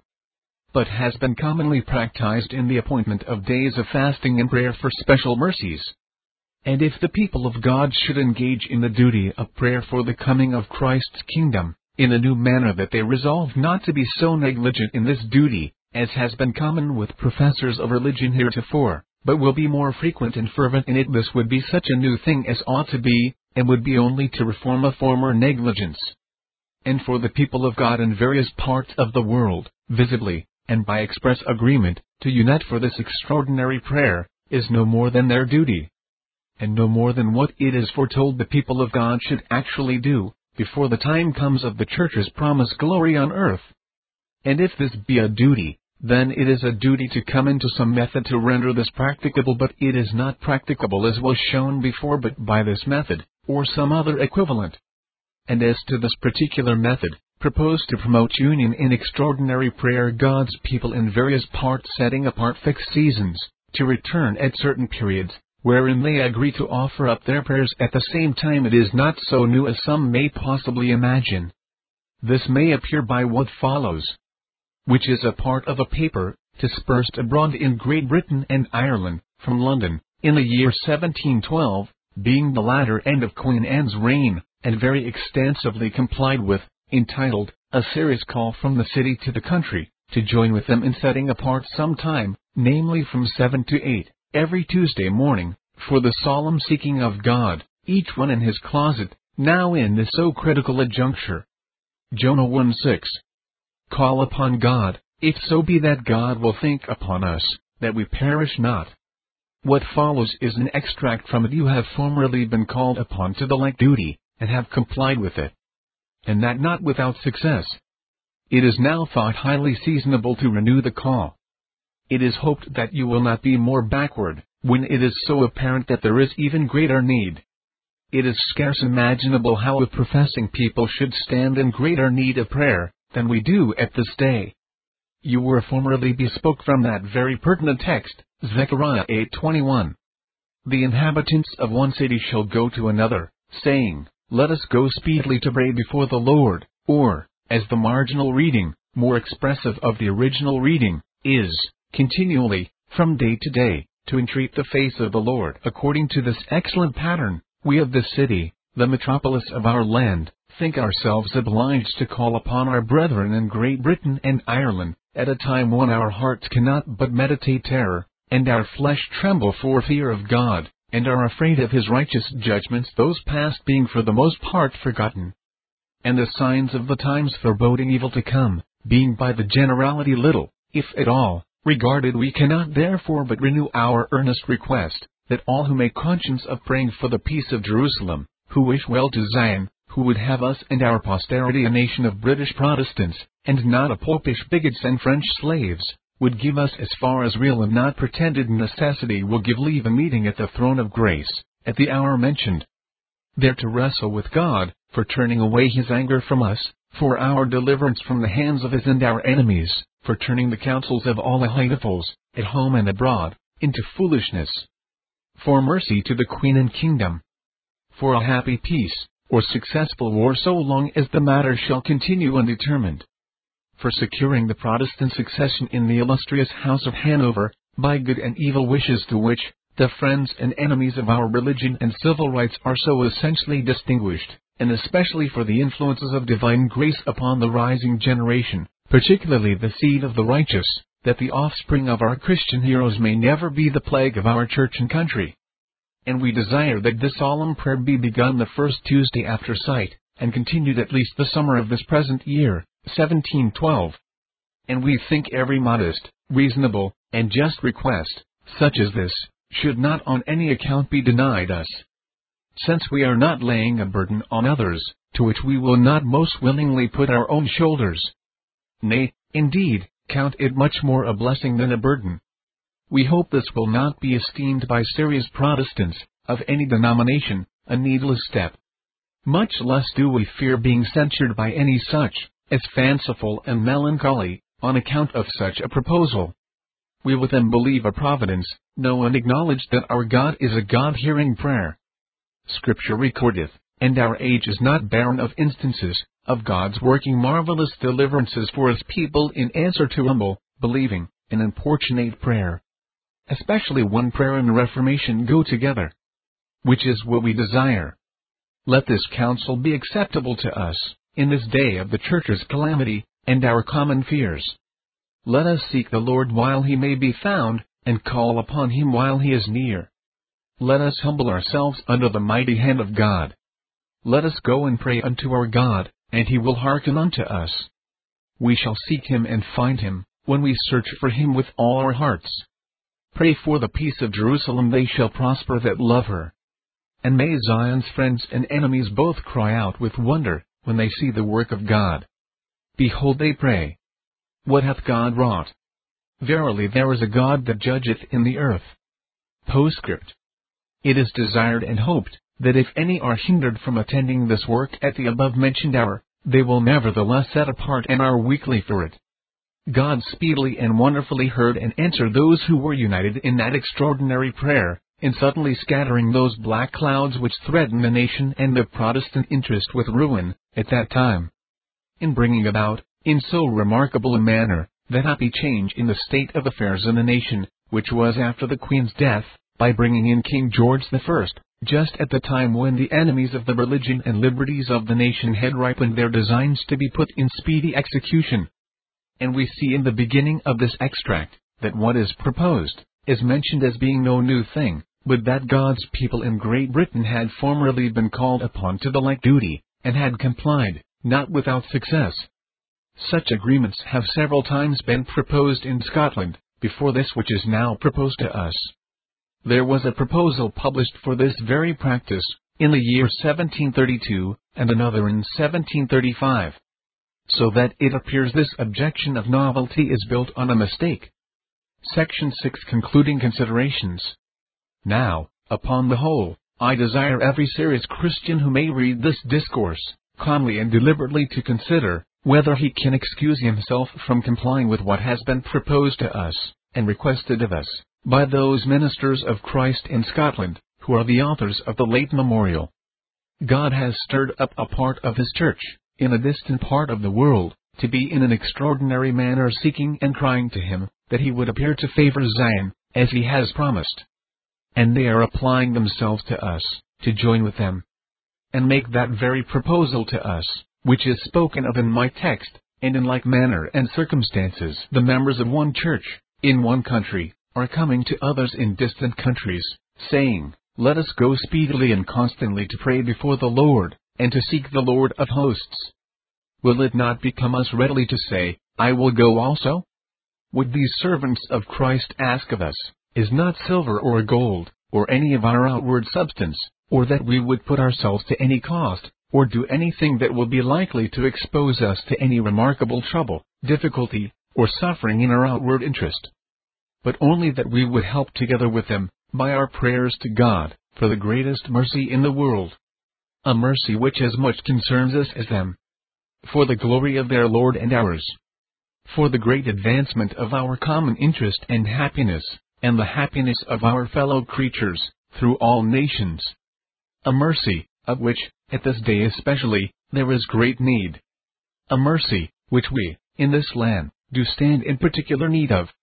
A mercy, which the Word of God requires us to make the subject matter of our prayers above all other mercies, and gives us more encouragement to pray earnestly and unitedly to Him for, than any other mercy.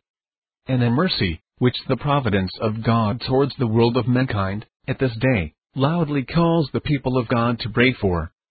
I think, we cannot reasonably doubt but that these ministers have acted a part becoming disciples of the great Messiah, and ministers of his kingdom, and have done the will of God, according to his word, in setting forward such an affair at this day, and in proposing it to us. And therefore, I desire it may be considered, whether we shall not really sin against God, in refusing to comply with their proposal and request, or in neglecting it, and turning it by, with but little notice and attention therein disregarding that which is truly a call of God to us. The ministers that make this proposal to us are no separatists or schismatics, are no promoters of public disorders, nor of any wildness or extravagance in matters of religion, but are quiet, peaceable members and ministers of the Church of Scotland, who have lamented the late divisions and breaches of that church. If any shall say, they cannot judge of their character, but must take it on trust from others, because they conceal their names. In answer to this, I would say, that I presume no sober person will say that he has any reason to suspect them to be any other than gentlemen of honest intention. Be assured, there is no appearance of anything else but an upright design in their proposal. And that they have not mentioned their names, is an argument of it. It may well be presumed, from the manner of their expressing themselves in the memorial itself, they concealed their names from what perhaps may be called an excess of modesty. Choosing to be at the greatest distance from appearing to set forth themselves to the view of the world, as the heads of a great affair, and the first projectors and movers of something extraordinary. And therefore, they are careful to tell us, that they do not propose the affair, but as a thing already set on foot. And do not tell us who first projected it, the proposal is made to us in a very proper and prudent manner, with all appearance of Christian modesty and sincerity, and with a very prudent guard against anything that looks like superstition, or whatsoever might entangle a tender conscience. Far from any appearance of design to promote a particular party, or denomination of Christians, in opposition to others, with all appearance of the contrary, it is their charitable request, that none would by any means conceive of any such thing to be in their view, and that all of every denomination and opinion concerning the late religious commotions would join with them in seeking the common interest of the kingdom of Christ. And therefore, I think, none can be in the way of their duty in neglecting a proposal in itself excellent, and which they have reason to think is made with upright intentions, merely because the proposers modestly conceal their names. I do not see how any serious person, who has even an ill opinion of late religious stirs, can have any color of reason to refuse a compliance with this proposal, on that account. The more disorders, extravagancies, and delusions of the devil have lately prevailed, the more need have we to pray earnestly to God, for His Holy Spirit, to promote true religion, in opposition to the grand deceiver, and all his works. And the more such prayer as is proposed, is answered, the more effectually will all that is contrary to sober and pure religion be extirpated and exploded. One would think that each who favors the dust of Zion, when he hears that God is stirring up a considerable number of his ministers and people to unite in extraordinary prayer, for the revival of religion and the advancement of his kingdom, should greatly rejoice on this occasion if we lay to heart the present calamities of the Church of Christ, and long for that blessed alteration which God has promised, one would think it should be natural to rejoice at the appearance of something in so dark a day, which is so promising a token. Would not our friends that were lately in captivity in Canada, who earnestly long for deliverance, have rejoiced to have heard of anything that seemed to forebode the approach of their redemption? And particularly, May we not suppose such of them as were religious persons, would greatly have rejoiced to have understood that there was stirred up in God's people an extraordinary spirit of prayer for their redemption? I do not know why it would not be as natural for us to rejoice at the like hopeful token of the redemption of Zion, if we made her interest our own, and preferred Jerusalem above our chief joy. If we are indeed called of God to comply with the proposal now made to us, then let me beseech all who sincerely love the interest of real Christianity, notwithstanding any diversity of opinion and former disputes, now to unite, in this affair, with one heart and voice and let us go speedily to pray before the Lord. There is no need that one should wait for another. If we can get others our neighbors to join with us, and so can conveniently spend the quarterly seasons with praying societies, this is desirable. But if not, why should we wholly neglect the duty proposed? Why should not we perform it by ourselves, uniting in heart and practice, as far as we are able, with those who in distant places are engaged in the duty at that time? If it be agreeable to the mind and will of God, that we should comply with the memorial, by praying for the coming of Christ's kingdom, in the manner therein proposed, then doubtless it is the duty of all to comply in that respect also, namely in endeavoring, as far as in us lies, to promote others joining in such prayer, and to render this union and agreement as extensive as may be. Private Christians may have many advantages and opportunities for this. But especially ministers, inasmuch as they not only are by office overseers of whole congregations of God's people, and their guides in matters of religion, but ordinarily have a far more extensive acquaintance and influence abroad, than private Christians in common have. And I hope, that such as are convinced it is their duty to comply with and encourage this design, will remember we ought not only to go speedily to pray before the Lord, and to seek His mercy, but also to go constantly. We should unite in our practice these two things, which our Savior unites in His precept, praying and not fainting. If we should continue some years, and nothing remarkable in providence should appear as though God heard and answered, we should act very unbecoming believers, if we should therefore begin to be disheartened, and grow dull and slack in seeking of God so great a mercy, it is very apparent from the Word of God, that He is wont often to try the faith and patience of His people, when crying to Him for some great and important mercy, by withholding the mercy sought, for a season. And not only so, but at first to cause an increase of dark appearances. And yet He, without fail, at last succeeds those who continue instant in prayer with all perseverance, and will not let him go except he blesses. It is now proposed that this extraordinary united prayer should continue for seven years, from November 1746. Perhaps some who appear forward to engage, may begin to think the time long, before the seven years are out. And may account it a dull story, to go on for so long time, praying in this extraordinary method, while all yet continues dark without any dawnings of the wished for light, or appearance and providence of the near approach of the desired mercy. But let it be considered, whether it will not be a poor business, if our faith and patience is so short-winded, that we cannot be willing to wait upon God for seven years, in a way of taking this little pains, in seeking a mercy so infinitely vast. For my part, I sincerely wish and hope, that there may not be an end of extraordinary united prayer, among God's people, for the effusions of the blessed Spirit, when the seven years are ended. But that it will be continued, either in this method, or some other, by a new agreement, that will be entered into with greater engagedness, and more abundant alacrity, than this is. And that extraordinary united prayer for such a mercy will be further propagated and extended, than it can be expected to be in seven years. But, at the same time, I hope God's people, who unite in this agreement, will see some tokens for good before these seven years are out, that shall give them to see, God has not said to the seed of Jacob, Seek ye me in vain.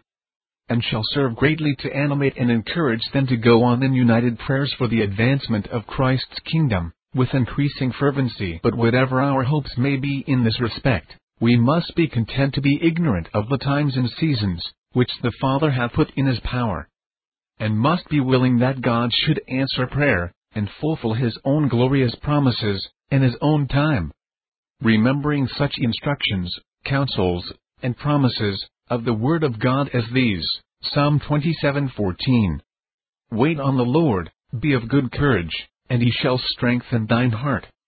Wait, I say, on the Lord. Habakkuk 2:3, 4. For the vision is yet for an appointed time. But in the end it shall speak, and not lie though it tarry, wait for it. Because it will surely come, it will not tarry. Micah 7:7. I will look unto the Lord, I will wait for the God of my salvation. My God will hear me. Isaiah 25 8, 9. God will wipe away tears from off all faces, and the rebuke of his people shall he take away from off all the earth. For the Lord hath spoken it. And it shall be said in that day, Lo, this is our God. We have waited for him, and he will save us. This is Jehovah. We have waited for him, we will be glad and rejoice in his salvation. Amen. This Reformation audio track is a production of Still Waters Revival Books. SWRB makes thousands of classic Reformation resources available, free and for sale, in audio, video, and printed formats. Our many free resources, as well as our complete mail order catalog, containing thousands of classic and contemporary Puritan and Reformed books, tapes, and videos at great discounts, is on the web at www.swrb.com. We can also be reached by email at swrb at swrb.com, by phone at 780 450 3730, by fax at 780 468 1096, or by mail at 4710 37A Avenue, Edmonton, that's E D M O N T O N, Alberta, abbreviated capital A, capital B, Canada, T6L3T5. You may also request a free printed catalog. And remember that John Calvin, in defending the Reformation's regulative principle of worship, or what is sometimes called the scriptural law of worship, commenting on the words of God, which I commanded them not, neither came into my heart, from his commentary on Jeremiah 7:31, writes, God here cuts off from men every occasion for making evasions, since he condemns by this one phrase, I have not commanded them, whatever the Jews devised. There is then no other argument needed to condemn superstitions than that they are not commanded by God. For when men allow themselves to worship God according to their own fancies, and attend not to his commands, they pervert true religion. And if this principle was adopted by the papists, all those fictitious modes of worship in which they absurdly exercise themselves would fall to the ground. It is indeed a horrible thing for the papists to seek to discharge their duties towards God by performing their own superstitions. There is an immense number of them, as it is well known, and as it manifestly appears. Were they to admit this principle, that we cannot rightly worship God except by obeying His word, they would be delivered from their deep abyss of error.